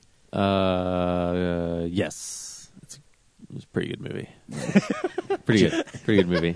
James, your people go see Whiplash. That was so funny. Uh, yeah, I I really liked this movie like a lot. Um, I would almost say I don't think you should miss Whiplash. Uh, I agree with both of you. This is a movie about drumming, and I was literally on the edge of my seat going, "What's going to happen?" I know, next? right? What's going to happen next? Is he going to get a cymbal thrown at him? Oh my god, they respect each other. It sounds stupid. but Yeah. You're totally right. no, it's so good. Oh, okay. Here's the trailer. This place is nice. I really like the music that they play. Bob Ellis on the drums. I'm part of Schaefer's top jazz orchestra. It's the best music school in the country. The key is to just relax. Don't worry about the numbers. Don't worry about what the other guys are thinking. You're here for a reason. Have fun. Five, six, and. I want to be great. And you're not. We got Buddy Rich here.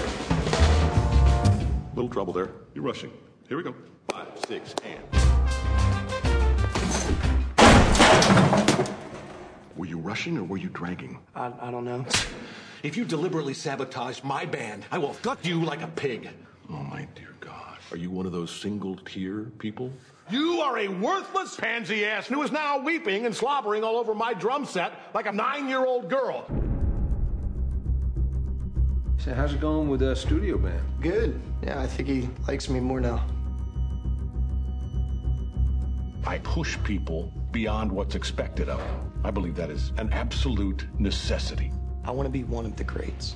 And because I'm doing that, it's going to take up more of my time. And this is why I don't think that we should be together.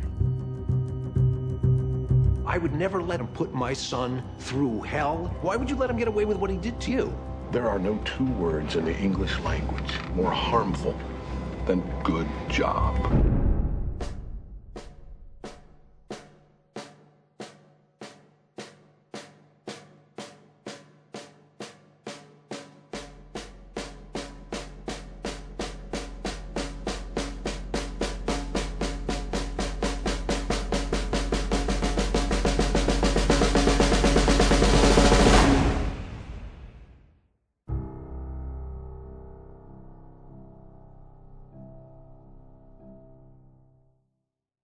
it is. The movie is.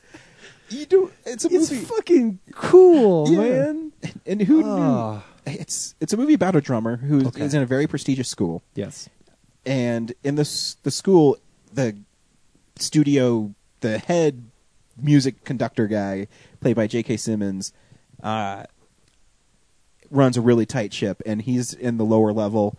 And Well, he's, he's like a first year. He's like a freshman. Yeah. Right.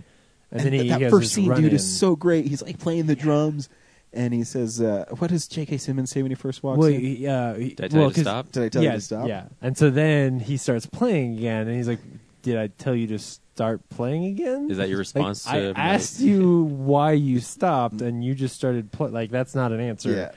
Um, Dude. and it's so it's so, aw- and then he disappears, and then he comes back for his jacket, and like it it sets this very um, unsettling beginning where you're like, I don't That's- understand. Yeah, see what's great about it. And dude, who knew J.K. Simmons was so ripped?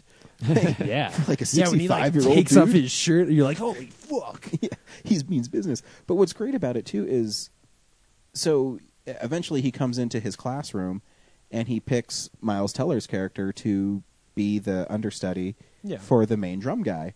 And he comes in. He says, "Oh, when we come back, uh, what's his character's name? Fuck, Uh, Andrew. Andrew." He says, "What was his last name?" Because he calls him by his last name. um, f- nah, whatever. Ne- Neiman. Neiman, yeah. I think. Say, Neiman, when we come back, you're going to be uh, on drums. And after he just, you know, totally chewed that dude's ass out for being out of tune, and he wasn't out of tune, he says, he wasn't out of tune, it was you, but since he didn't know, that's why I kicked him out.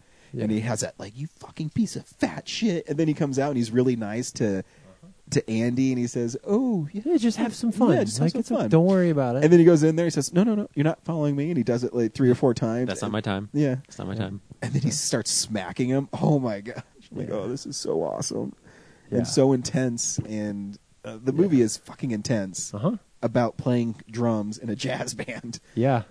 Um, Well, and then like you you you start off and you like Andrew, you you feel like you know okay here he is like he's he's getting involved in this thing like is he gonna really invest all i- or is he gonna be good enough to do all of this and you know then he, there's this girl that he meets Nicole and like he's starting that whole thing and and then there's he- there's this turn where he starts to get darker and he you've got that scene where he's at, at dinner with that with the like some of his family and Oh, it's a great scene, though. and they're they're So he like starts to get an ego about yeah, like at first you're totally on his side in that scene, right? Where like the the football player guys are like getting some attention or whatever, and like nobody really understands what he does, so he can like he can talk about being like the drummer on the best jazz band in the country or probably the world, and nobody really cares, and they they sort of talk down to him, so he like goes off and and he's got this wit to him that makes him just ruthless. It's actually very similar to J.K. Simmons' character, honestly. Um, only J.K. Simmons like swears a lot and just calls people cocksucker, whereas he says really witty things like uh, four, four words that you'll never hear from the NFL, and, you know things like that. Um, and then and then he breaks up with his girlfriend, and the way he Yeah, that does was it is mean. like, yeah, like it starts to get malicious, um, and so you you almost like start to turn against him, but then like as you watch him try so hard to stay with it and keep doing what he's got to do, to the point at which like there's that you know he gets hit by that car and you're just like holy shit like you've you've clearly gone too far and you're you're not actually getting out of this what you think you want to get Mhm. and so you're you're kind of relieved when he ends up getting kicked out because you're like oh okay so then they've got to like like the whole movie twists at that point because now he's not the drummer anymore and you're like well, well okay now what and so it's that walking him back to that actual ending is is really cool. It's this thing that you know, back when I was studying writing, people, you always talked about like the best endings were the ones where you didn't see them coming, but once it happened, it felt inevitable. And so, man, when when he's sitting there and he's just been humiliated by J.K. Simmons' character, and he goes back out there, and you're like, I don't, I don't know what's gonna. Oh, oh, is he just he's gonna play the other songs with them and do fine? And then as soon as J.K. Simmons starts to talk and he hits those drums and starts to go, and you're like, oh shit, that's how this happened. Oh, this is so cool. And then is that that sequence is just riveting Like it's just what 15 minutes of him playing drums Mm-hmm. and it's the most riveting film I like it's better than most action scenes. Yep. You're just sitting there on the edge of your seat like, "Holy shit, this is cool." Oh man. It's so good. yeah. Sorry. Uh, it was Brad. What? I was waiting for you to see you. You've Oh, I, I was agreeing with him, and I mean, he's yeah, I- that's pretty much what the movie is. Like, it's just this kid who starts out just you know mediocre. Like, he has ambition, and then as he's getting punished uh, or abused by this teacher, who, yeah, J.K. Simmons, holy, like, I don't see an actor. I see like a character Mm-hmm. Mhm. when that guy acts. Oh, yeah. um, he's amazing. Um, but yeah, the, the abuse that he puts on him like turns this kid into you know wanting to be the greatest, and then you know after he rats him out and then has to go like he, he just like I'll poke my head in on this jazz club and see what see what he's up to, and then he gets stuck at the door and has to have a conversation. That's a with great him, Mm-hmm. scene though, with the conversation with him because explaining like why he's so mean. yeah, why he's so mean, and he, I don't want to say you s- sympathize because that's I mean it's pretty bad, but you understand where he's coming from. Yeah. you Yeah. know he doesn't I, I- he doesn't mean anything by it except to make you better, Mhm. and either you can do it or you can't. and he loves the music so much that like yeah he doesn't want mediocrity. Yeah, and, it- and you In know the that's world. the great scene too, where he says, "Okay, we're going to try," you know, the end. We're we're going to try a new piece, Yeah. and he's trying to do it, and he says, or before he he says, "I know it was you. You think I'm fucking stupid." That's such a great twist. Yeah. like- So good. And then he says, "So we're gonna 'Cause you do a think new the one." movie's just like just gonna end like oh he's gonna play well and they'll Yeah. happily ever after. And he's like no fuck you. yeah, he, he plays bad. Orchestrate this whole thing to fuck you over. I love I love when he's playing and he just looks at J.K. Simmons and just mouths "fuck you." yeah, like, oh, because you know, and he's he does so bad, and he gets up to leave, and his dad's meeting him there, and he hugs his dad. There's that great moment where he realizes this is the this is the This is another symbol test. being Yeah. thrown at Charlie Parker moment. You know, it's I got to go out there, and uh, he sits down and he just kicks ass, and it's yeah, and it's it's better directed than an action movie by Clint Eastwood. Because Oh, I'm- yeah, I'm when you're sure. watching it and you know you feel the drums, you feel the pain he's in. You know where he's when they're doing that session where he's trying to do Caravan, and he's he's like, "You're not on my time," and they keep on switching people, and they're doing it till two in the morning, and they can't even do it, and it's amazing. Yeah, get up, go take a nap. Yeah. 'Cause we're because we gonna be just need here- to take we're a gonna be shit because we're gonna be here for hours. Yeah. yeah. Oh man, it's so good. Sorry guys, I apologize. I really yeah. and that whole that whole scene like the way he uses um like some of the little like the swipes back and forth between J.K. I was gonna Simmons say and kudos Miles to Teller. like the shot choices and like Yeah. editing Oh, yeah. decisions of creating that.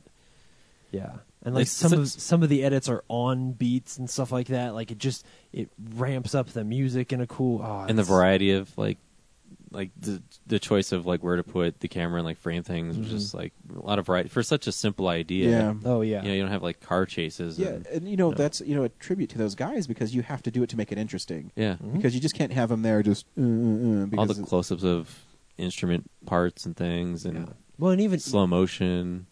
even when they're not playing music, I think that the, the that some of the direction there or it's just some of the shots are really well set up. You know, there are times when he he'll introduce a section and he'll do like he'll do those those power shots where you you get the camera low and you make Miles Mhm. Mm-hmm. Teller feels like feel like he's really on top of it and he's gonna do fine. And then like by the end of the scene, like you can just with the way that he's filming it, you understand how crushed that character is. Um, it's just ah, It's one of those movies I wish came out in Colorado before the end of the year. Yeah. because it definitely Probably probably, would've made been my a top top 10. ten. Yeah. Oh, I'm sure. Um, So is like Miles Teller like an advanced drummer now, or is that like Uh, I read that Looks he really good. practiced his ass off to get that good. Yeah. I mean, I imagine like a lot of the really fast stuff is just an insert cut of like a s- super awesome drummer, Mm-hmm. Mhm. probably. But But I mean, some of those shots, he's it looks like he's playing music, and I'm sure I'm sure there's still like there's a track over it to make it sound a little bit better. Um, but it it looks. I mean, there's definitely times where he hits a cymbal at the same time that I hear a cymbal. Like there were there was definitely something there. I mean, for all I know, if you told me he really played the mu- the drums that you hear, like even even seventy percent of the time, I would believe you. Mm-hmm. I, I think I read an interview where he said he didn't want to fake it, so he went and played drums for a really long time before the movie was made. Yeah, man, that was crazy. But yeah, the, the movie's great. It Yeah. really is. I hope J.K. Simmons wins the Academy Award for Best Supporting Actor. I do know that he's the clear front runner for it. So Yeah, I mean, Has he won before? Mm-mm, it's his first nomination. First nomination? Yeah. Mhm. It- Wow. I, I don't know how anybody else would. Like, this is one where I've said before that a lot of times with the Oscars, it, it's like, it's the award goes not to the best, but to the most. You know, it's most visual effects, it's most production, Mm-hmm. Yeah. it's most acting. This is one where it, it would be both, right? Like, this is a character who is very over the top, grabs your attention, and doesn't let, let go of it, But but, it- is also subtle. Yeah, because there's and- that part where he comes in and after his uh, student dies, and he Mm-hmm. plays that CD. and He's like, he was just a great musician. I wanted you to hear that, Mm-hmm. and you, you like him at that point, and then he, then he goes into the tirade about how the, the drums are horrible and Right. But even in some of those sequences where he's being a complete asshole, like there is something deeper to like he's Mhm. not just an asshole. There's some there's a little bit more there. And like uh there's that scene where um Andrew loses like the first chair or something and he goes into Fletcher's office and just the way that that's played you you know without even being told anything you know more is going on Mhm. you know like he's the way he performs that scene is like you just you're you're reading a lot into that character that you never even really understand fully um but he makes it feel uh fleshed out and real in a way that a lot of those bombastic sort of ch- scene chewing characters you don't uh, especially at- there at the end right like where those two ki- guys are basically having an argument only you never hear there's no dialogue at all there's just glances back and forth at each other and like jk simmons's glances get Yeah. less And, you know, mouthing, "What the less fuck are you doing?" yeah, right yeah um yeah uh there's so much more to it than just a guy who's yelling at some kid um I agree. totally deserved So yeah, I should definitely go see Whiplash. Man, it's a movie about drums. uh, next week we're seeing Jupiter Ascending. Yep. Is it like four hours long? Uh, I hope not. God damn it! I'm sure it is. It's got it's got to be right. It's a it's a Wachowski's movie where like It, it's so bizarre. Have you? I was. We should see Kingsman and then David Cross's new movie. is Kingsman next week too? No, it's a There's a, there's a sneak preview on Tuesday. Oh, okay, okay. What's what's David Cross's new movie? It's, it's called Hits. It's about this uh like backwater girl. She wants to be on The Voice, and then her dad goes to a town hall meeting and like goes on this tirade, and uh, hi- his tirade ends up going viral. So she's super jealous of her dad. Yeah. Sounds like David Cross. Do you want the Yeah. good news or the bad It's an news? indictment of Um, it's three hours long. The good news is it is only two hours and seven minutes long. Ooh. The bad news is it is two hours and seven minutes long. Uh, yeah, The Kingsman's getting good reviews though. Yeah, I'm looking forward to it. Yeah. Till next week. Thanks for listening. Bye. Bye.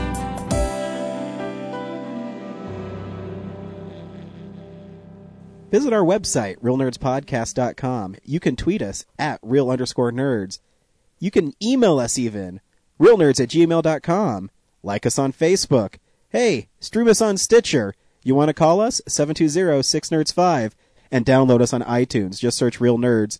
Thank you, Joe Kempter, for the wonderful voiceover. And also Spark Mandrill for the wonderful late night jazz smooth sounds of movies. You can find him on SoundCloud. This has been a Nebulous Visions production.